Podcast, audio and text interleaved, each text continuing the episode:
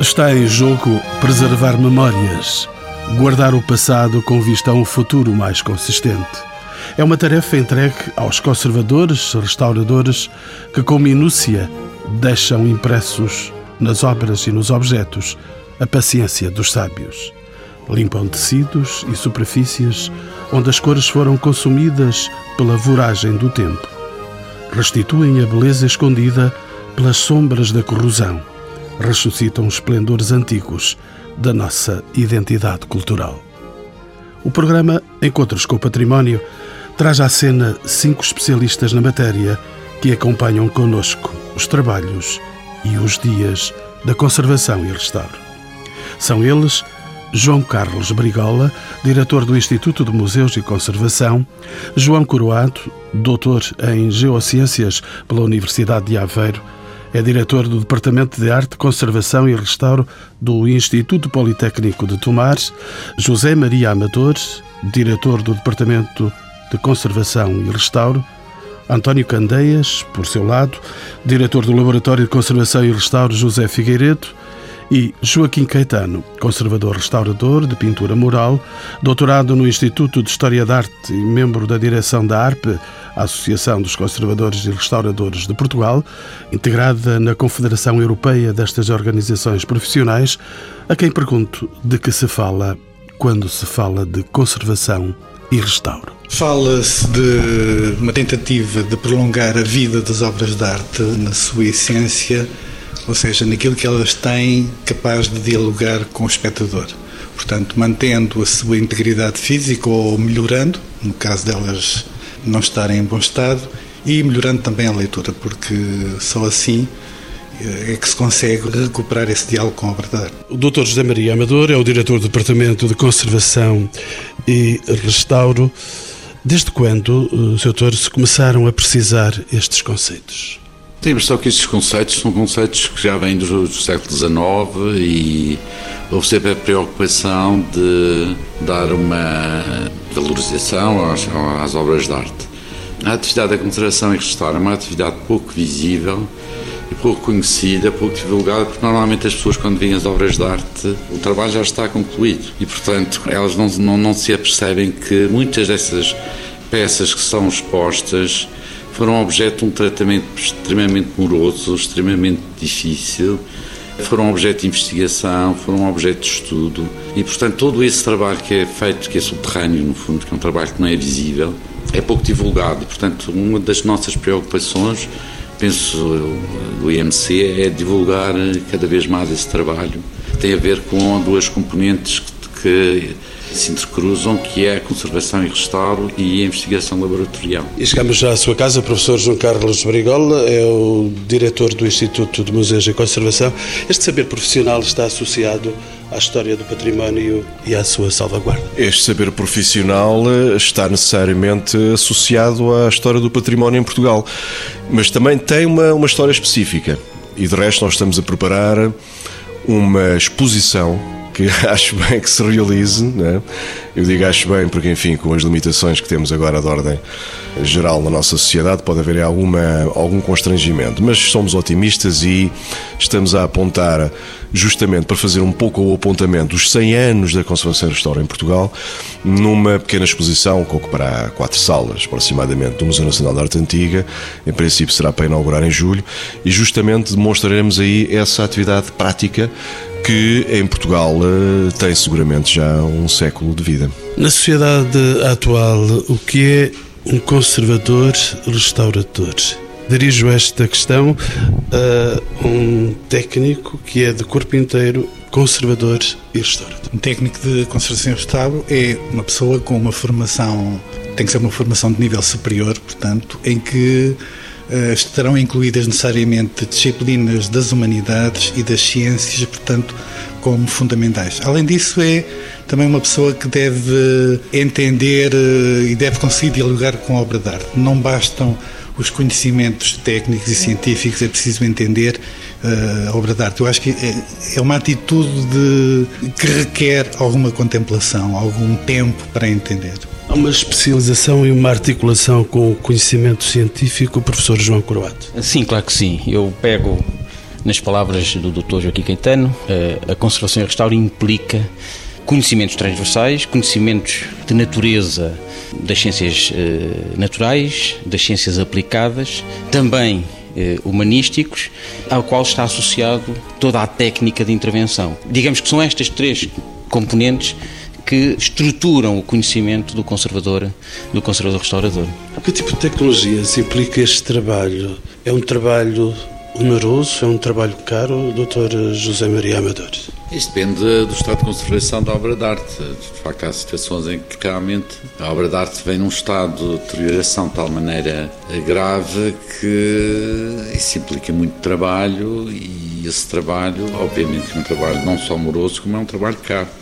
Portanto, é, o que é que aconteceu é que realmente o Museu da Arte Antiga recebeu grande parte no, do seu espólio vem das distintas ordens religiosas do século XIX, portanto passaram para a posse do Estado, foi com base nesse espólio que se fez e que se criou o Museu, o Museu da Arte Antiga em 1911 e o Estado tem aqui um papel preponderante na, na valorização deste património porque estas peças, o trabalho é um trabalho que existe de facto um grande investimento não só em termos humanos como também em termos uh, financeiros.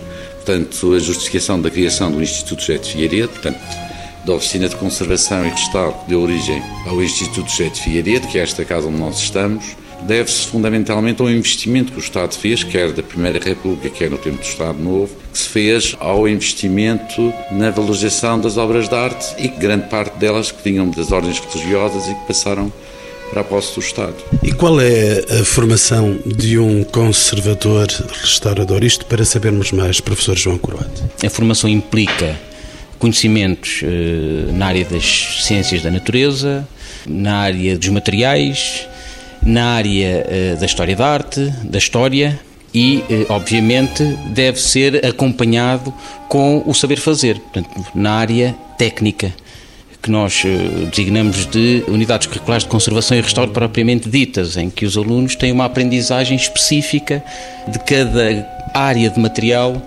que hum, poderá depois no futuro fazer, tanto em termos profissionais, poder vir a intervir.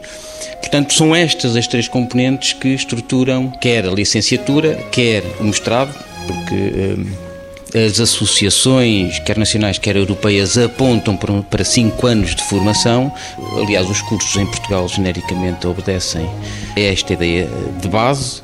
Portanto, são estruturados ao longo dos cinco anos no sentido de conferir estas três competências transversais aos alunos de conservação e restauro, ao futuro profissional de conservação e restauro. Professor António Candeias é o diretor do laboratório deste Instituto José de Figueiredo, onde estamos a registrar este hum, programa. O número de conservadores, restauradores em formação universitária corresponde às necessidades do mercado e das instituições? Eu penso que sim, eu penso que o número de licenciados uh, está de acordo com as necessidades do país. O problema que se coloca neste momento em termos da atividade é que é um mercado difícil. E é um mercado difícil não só pela pouca visibilidade que tem a atividade que é realizada pelos conservadores restauradores, mas essencialmente pela falta de sensibilidade de, dos detentores de património para a necessidade das intervenções serem feitas por profissionais qualificados e não, muitas vezes como acontece, por curiosos.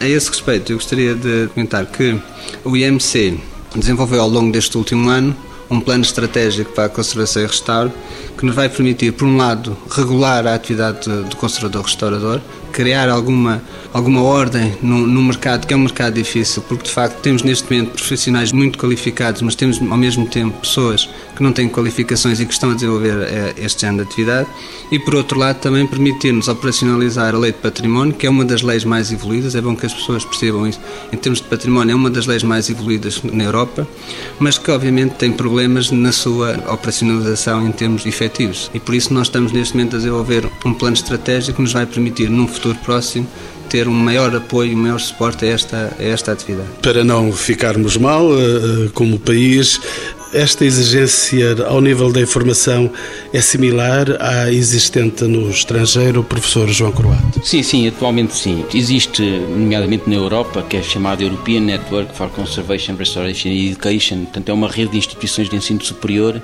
que congrega creio que atualmente cerca de 41 instituições que têm cursos de conservação e restauro e afim. Portanto, essa rede digamos que traça, discute as, as principais diretrizes de organização e discute as competências que um conservador eh, restaurador deve ter. Em Portugal temos três instituições que são membro desta rede. Pode falar-me dessas instituições, dessas é, principais sim, instituições? É, é obviamente o Instituto Politécnico de Mar, onde é, trabalha? É a minha casa, é a Universidade Católica Portuguesa através da Escola de Artes no Porto e é eh, a Universidade Nova de Lisboa que também tem eh, um curso de conservação e restauro. Portanto, estes são os três cursos que fazem parte das três instituições que estão associadas à rede europeia para a educação superior de conservação e restauro. Que riscos existem, eh, professor António Candeias, se os técnicos que estão a trabalhar não tiverem exatamente esta formação? Esta atividade é uma atividade baseada cientificamente. Há uma série de princípios deontológicos na área da conservação e restauro e que são basicamente um princípio de intervenção mínima, por isso só se atua na peça o mínimo possível para garantir a sua, a sua conservação e por outro lado o princípio da reversibilidade, ou seja, em princípio tudo aquilo que nós vamos colocar para permitir a conservação da peça deverá no futuro poder ser removido. Por outro lado, há, o princípio da compatibilidade. Os materiais que são utilizados numa intervenção de conservação e restauro devem ser compatíveis com a própria peça. E os riscos são, são imensos, porque se nós não utilizarmos os materiais adequados e não houver um estudo sobre a materialidade da peça, o que pode acontecer é que nós podemos danificar irreversivelmente aquele bem patrimonial. E deste modo estamos a lesar o nosso património. Existe esta questão. A intervenção tem que ser feita não só com princípios deontológicos muito estritos em relação àquilo que é a originalidade e a autenticidade da obra, por um lado, a intervenção tem que garantir a autenticidade da peça e, por outro lado, também garantir que aquilo que se vai utilizar é compatível com a peça em si, porque senão podemos de facto danificar o nosso património irreversivelmente. Para além dos técnicos especialistas na matéria, Dr. José Maria Amador, há técnicos intermédios que apoiam os conservadores restauradores. Claro que há. Aliás, este, esta formação superior que agora é exigida iniciou-se nos anos 80, porque até os anos 80, portanto, desde, desde o princípio do século XX até os anos 80, grande parte dessa formação era uma, uma formação empírica, tinha como base o conhecimento que era ministrado pelos mestres, nomeadamente mestres como Pintura Bel Moura e outros, e, portanto, em 1980 é feito, através do protocolo do Ministério do Trabalho, na altura, e Ministério da Cultura, para se criar um curso com formação em diversas áreas, exatamente porque o Instituto de Figueiredo, na altura, que era um Instituto de Figueiredo, tinha falta de pessoas especializadas em determinadas áreas, nomeadamente o caso da pintura mural, está aqui o Joaquim Caetano, que fez parte desse grupo de formandos, e a maior parte dos atuais conservadores e restauradores que cá estão são exatamente desse curso que foi criado no, em 1980. Portanto, a partir daí há outras áreas, evidentemente, que não são necessários os cinco anos nem o nível universitário, mas esses indivíduos que são os chamados técnicos de conservação e restauro são indivíduos que têm que ser sempre uh, orientados, têm que ter uma, uma, uma formação adequada têm que ser sempre orientados pelo conservador-restaurador. Quer dizer, podem fazer parte de uma equipe, nem todos precisam de ser conservadores-restauradores com 5 anos de formação universitária. Agora, o coordenador das equipes deve ser um conservador-restaurador. Deve ser, não, é, tem que ser um conservador. E, e, efetivamente é assim. Só um, um pequeno complemento. O ensino superior da conservação e restauro está, está fundamentalmente dividido em duas partes Portanto, é a licenciatura, três anos, e o mestrado, dois anos. Obviamente que os alunos podem continuar academicamente eh, a fazer os seus estudos, portanto, hoje é possível fazer em Portugal também o doutoramento, coisa que não acontecia até coisa de talvez cinco anos. Portanto, existem duas formações ao nível do ensino superior fundamentais. Portanto, a licenciatura, que confere ao aluno competências para integrar equipes de conservação e restauro, e o mestrado, que confere ao futuro profissional, melhor falando, competências para coordenar equipes de conservação e restauro. Obviamente que dentro destas equipas, e eu só estou a falar estritamente no âmbito do, do conservador-restaurador, há técnicos com formações elementares ao nível do 12º ano profissionalizante, exatamente as escolas de Sintra, os cursos profissionais, que complementam a equipe de conservação e restauro. Mas só mais um pequeno dado. Estas equipes normalmente são assessoradas têm de ser assessoradas para efetivamente desenvolver o seu trabalho de uma forma competente e bem feita por outros profissionais, por outros técnicos com competências variadas. O conservador restaurador deve saber dialogar com químicos, com biólogos, com geólogos, com engenheiros. Essa é uma das competências fundamentais do conservador restaurador. Professor Joaquim Caetano, que tipo de bens materiais são intervencionados por estes profissionais? Podemos falar de património móvel e integrado. Todo tipo de bens, desde que tenham um valor patrimonial, desde o edifício, com, em todas as suas componentes, eh, quer estruturais, porque por vezes a bola tem que ser passada para o lado da conservação e restauro quando se tratam de problemas, por exemplo, estruturais no edifício, mas um edifício com valor patrimonial. Portanto, aí deve ser a conservação e restauro a dirigir a obra e tudo o que é talha, escultura, pintura, pintura mural, estuques, portanto, eh, documentos gráficos, enfim, há um mundo muito vasto, eh, a fotografia, por exemplo, de peças que podem ser, eh, que entram no âmbito da conservação histórica enquanto objeto de, de intervenção. Eu queria dizer uma coisa também em relação ao que disse o António Candeias, Relativamente à questão da conservação histórica, há uma coisa muito importante, para além da compatibilidade, da acessibilidade de tudo isso, que é, deve-se ter em conta, e creio que a maioria de nós tem, que a obra de arte é um documento e, portanto, uma intervenção não pode mistificar a informação que esse documento tem. Isto é fundamental e tem que ser uma atitude tem que ser incutida e que os futuros conservadores restauradores devem ter desde o início. Portanto, a conservação não é o fim, é um meio. É um meio para conhecer, é um meio para conservar, para que todo este legado que chegou até nós com uma determinada quantidade de informação não se perca essa informação quando passa pelas nossas mãos. Professor Joaquim Candeias e no Laboratório de Conservação e Restauro, José Figueiredo Cadriz. O Laboratório de, de Conservação e Restauro José de Figueiredo é o Laboratório Central do Estado para o estudo material e técnico de património móvel integrado. E aqui nós estudamos quer pintura, escultura, talha, documentos gráficos, mobiliário, orivesaria, textas, mas também outros géneros de bens, como por exemplo cerâmicas, argamassa, enfim, tudo aquilo que, que, é, que seja passível de ser estudado e que seja um bem patrimonial, nós temos meios analíticos para o fazer. Eu queria só realçar em relação a isto que, de facto, a investigação e o estudo material nesta área da conservação e restauro requer a utilização de técnicas e meios analíticos muito sofisticados, porque nós temos de facto limitações de várias ordens. Por um lado, muitas vezes estamos limitados a realizar análises in situ, nem sequer temos autorização para recolher amostras. Isso acontece muitas vezes, por isso temos de ter meios e forma de obter informação, informação válida para a intervenção de conservação e restauro sobre a composição da peça ou então, quando nós temos autorização para recolher amostras, as amostras são de facto microamostras. Eu posso lhe dizer que a dimensão de uma amostra numa pintura ou, ou de uma escultura é inferior à cabeça de um alfinete. E com isso nós temos que obter um maior número de informação nível de pigmentos, aglutinantes, preparações, enfim. E para isso é necessário meios muito sofisticados, meios analíticos muito sofisticados. Ainda vamos dizendo de modo impreciso, uh, Instituto uh, José Figueiredo.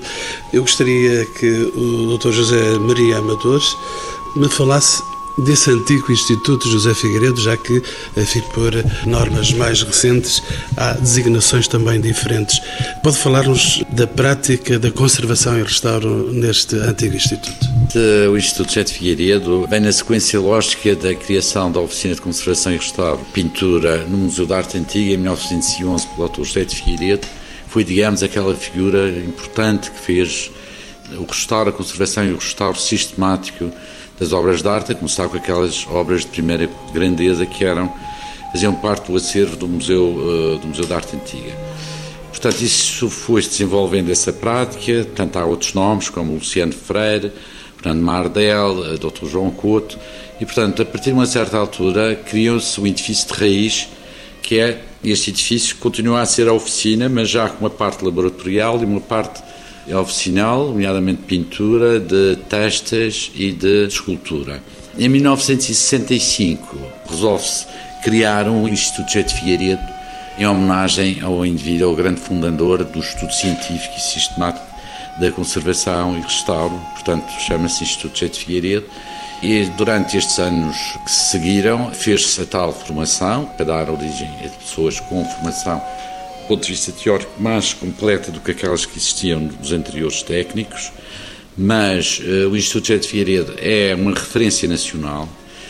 Foi durante esse período que as grandes uh, privados, entidades públicas e privadas, quer uh, Igreja, Misericórdias, quer particulares, me lembrar de registros de pessoas como o rei de Itália, como uh, Manuel Vinhas, como o, Ricardo, o banqueiro Ricardo Espírito Santo, de todas essas figuras vinham ao José de Figueiredo restaurar as suas peças, porque era de facto a única referência.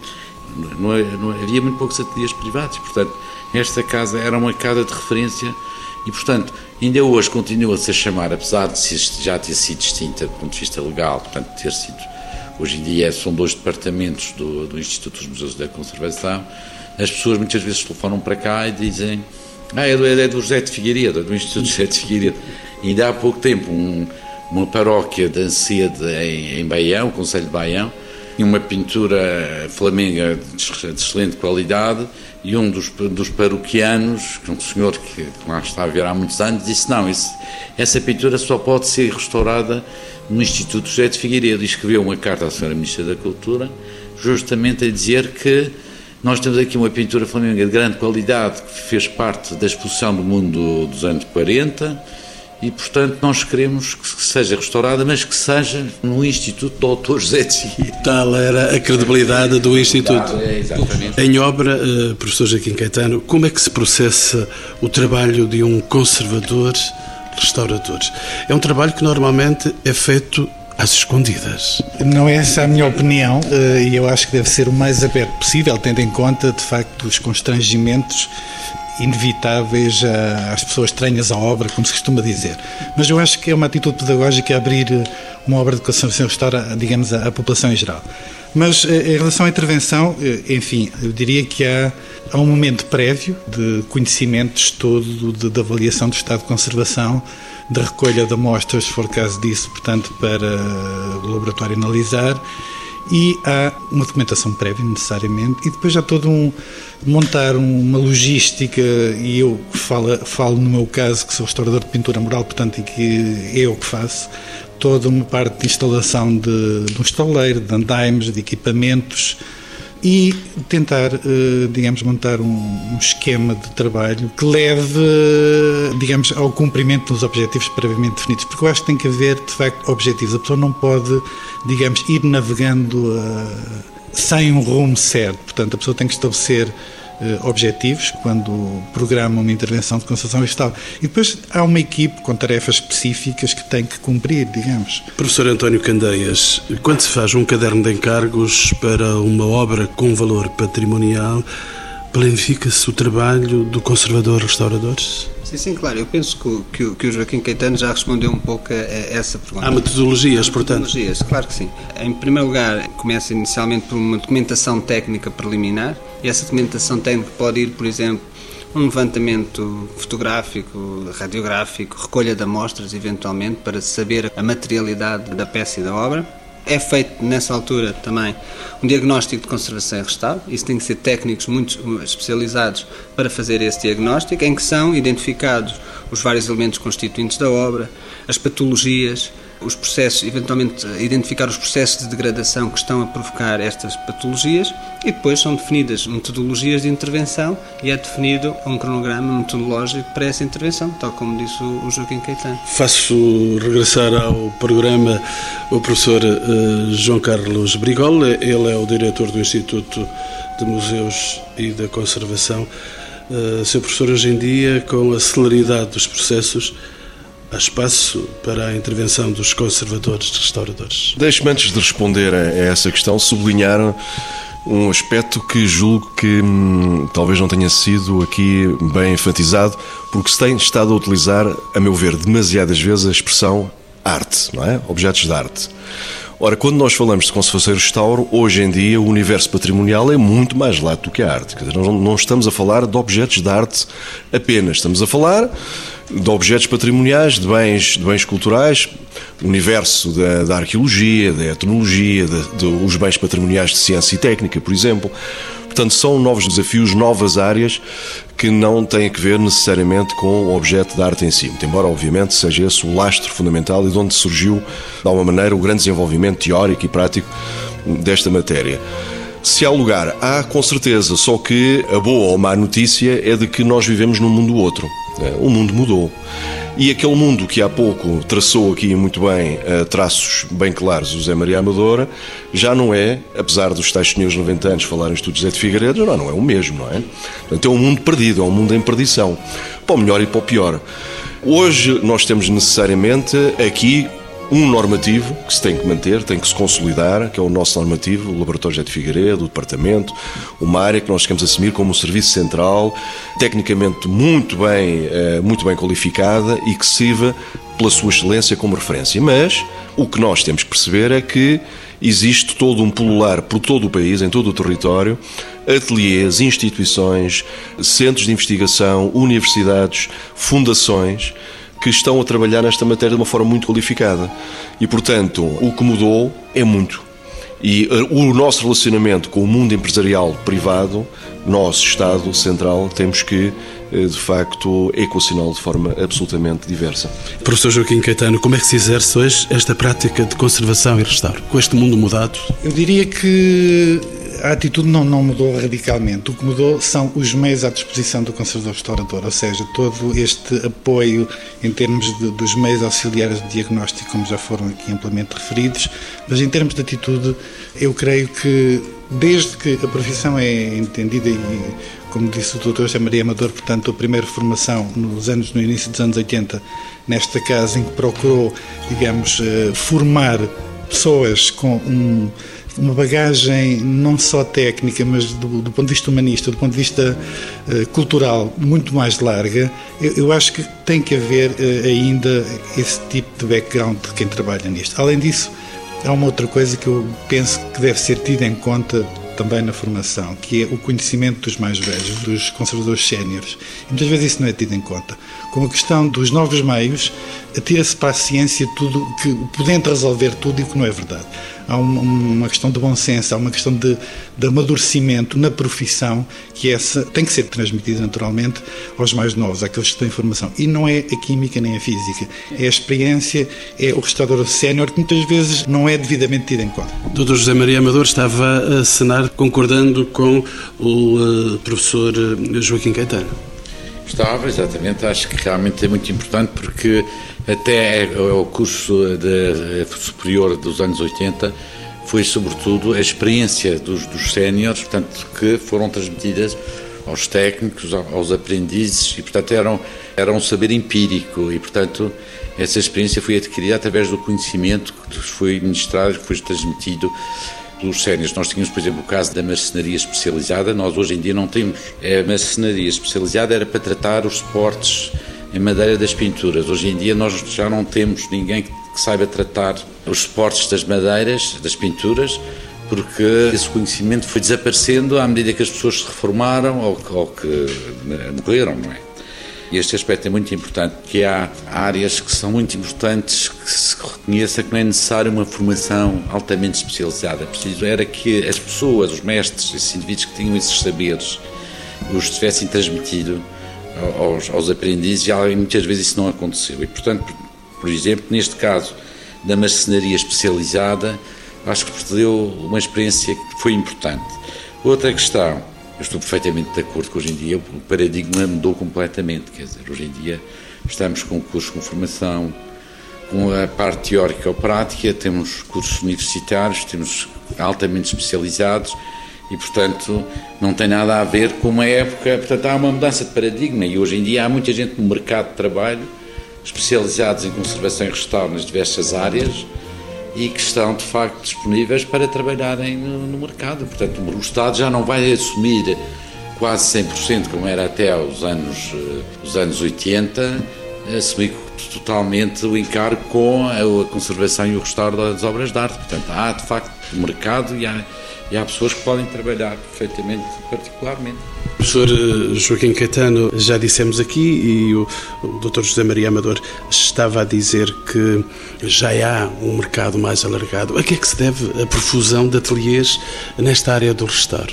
exatamente à procura deste tipo de serviços que a partir, eh, salvo erro, de finais dos anos 80 começam a aparecer os primeiros ateliês privados e houve os anos de vacas gordas em que de facto havia imenso trabalho, haviam imensos concursos, portanto havia mais procura que oferta em determinado momento. Agora, neste momento a coisa inverteu-se.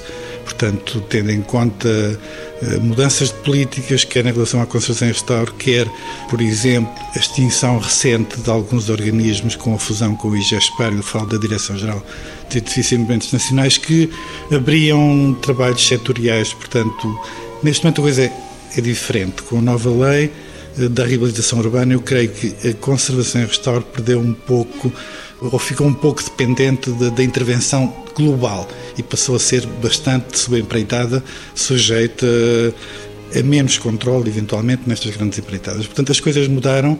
Estamos eh, num momento difícil em termos de mercado de trabalho, efetivamente. Professor João. Sim, sim, volto a complementar as palavras do Joaquim Gaetano uh, relativamente ao mercado de conservação e restauro. Efetivamente, os tempos que, que nós estamos a viver não, não são bons, mas eu creio que apanho o mercado. De qualquer forma, a competência do conservador restaurador é muito vasta.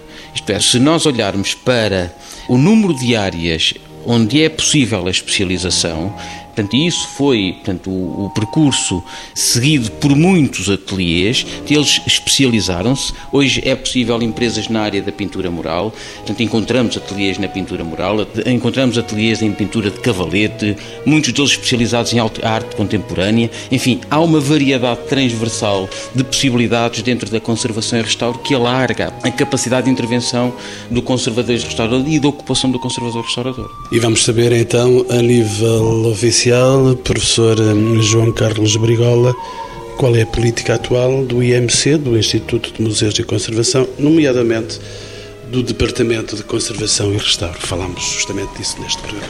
No nosso documento estratégico que tivemos o cuidado de delinear logo no início deste mandato, nós definimos um eixo estratégico justamente para esta área. E havia aqui uma preocupação. A preocupação é que nós fomos encontrar dois departamentos, o de Conservação e Restauro e o Laboratório José de Figueiredo, um pouco descentrados, eu digo bem, descentrados das definições de política estratégica do IMC, com naturalmente algumas, uh, algumas políticas corretas, nomeadamente com a celebração de, de contratos para bolseiros com o FCT, mas de todo modo o que viemos encontrar foi dois departamentos de alguma maneira desmotivados, descentrados das decisões da política global do IMC e inclusivamente o Dr. Jet Figueiredo há bastante tempo sem sequer uma direção.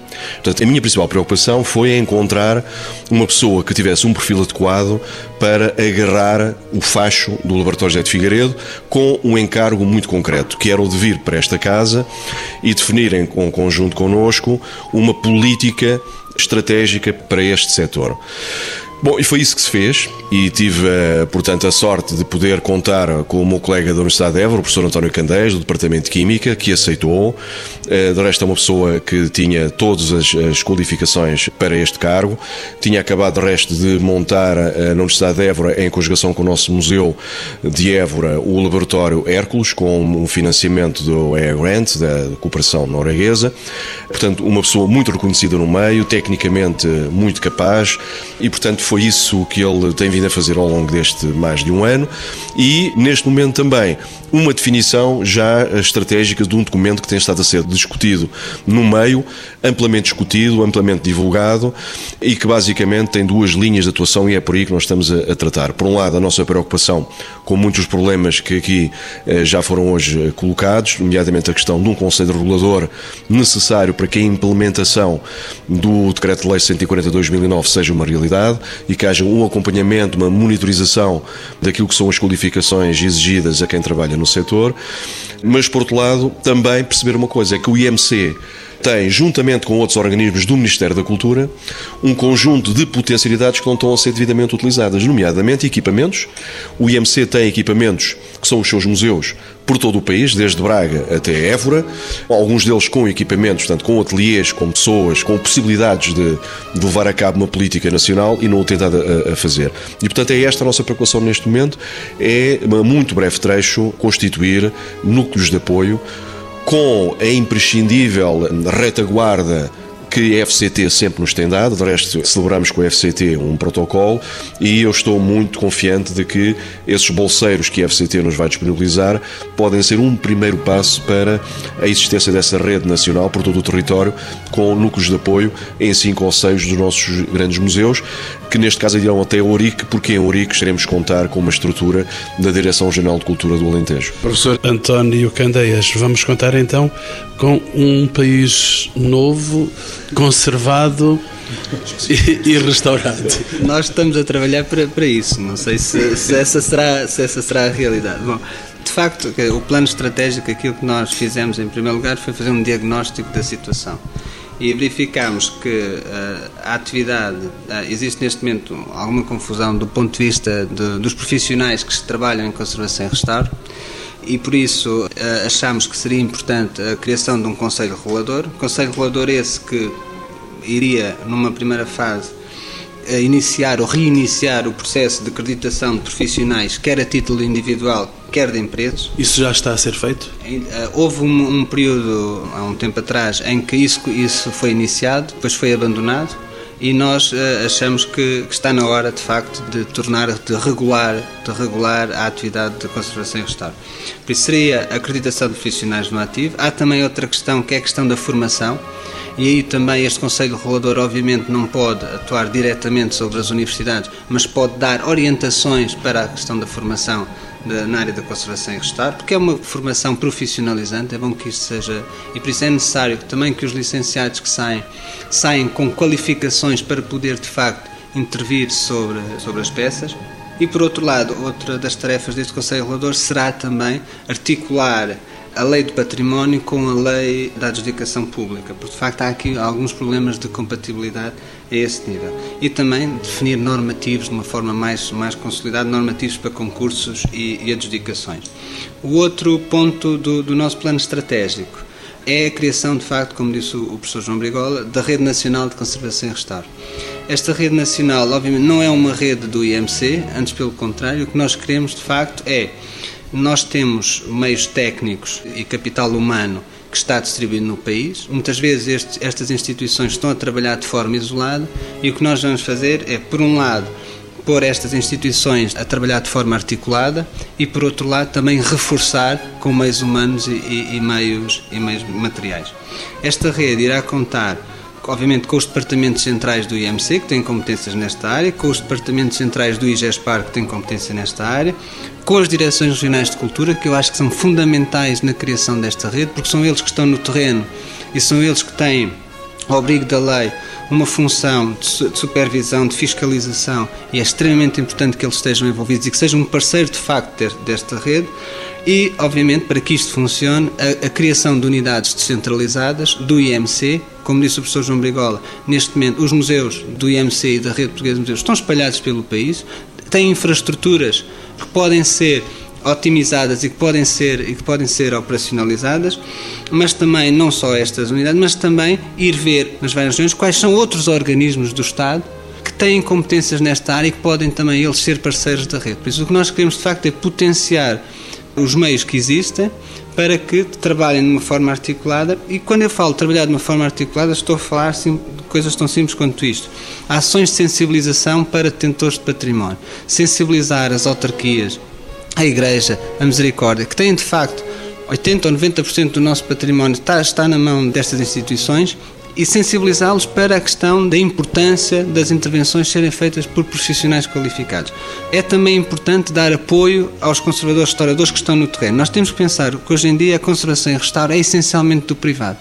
Ao Estado compete a normalização, a fiscalização e compete, obviamente, atuar em obras de excepcional valor artístico, artístico ou patrimonial. É isso que nos compete a nós. E é aí que nós salvaguardamos a nossa ação. Mas obviamente que é extremamente importante que que se dê apoio aos profissionais privados que estão. E aí esta rede também pode, através de cursos de formação e atualização de profissionais que estão no ativo e que estão no terreno, de forma a que eles possam desenvolver a sua atividade de uma forma mais sustentada. Professor João Brigola, tantos desafios em tempo de crise. É evidente que essa é uma, é uma questão sempre de fundo, mas não é só nesta atividade, em todas as atividades, não há nenhuma atividade do país que escape, não é?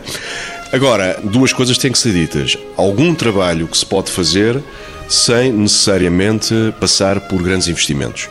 Nós podemos, desde já, começar a funcionar com núcleos de apoio a partir da contratação de bolseiros pagos pela FCT. Portanto, isto é uma realidade, podemos colocá-la já em marcha.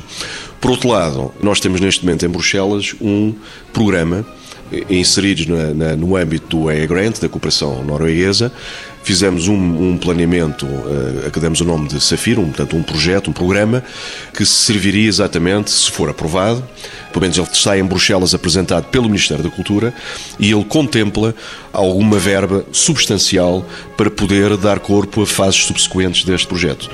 De qualquer maneira, venha ou não venha, isso é que é preciso dizer e sublinhar, venha ou não venha esse financiamento comunitário, esta ideia de uma rede nacional de conservação e restauro, porventura com um ritmo mais lento, mas ela veio para ficar e ela será desde já implementada.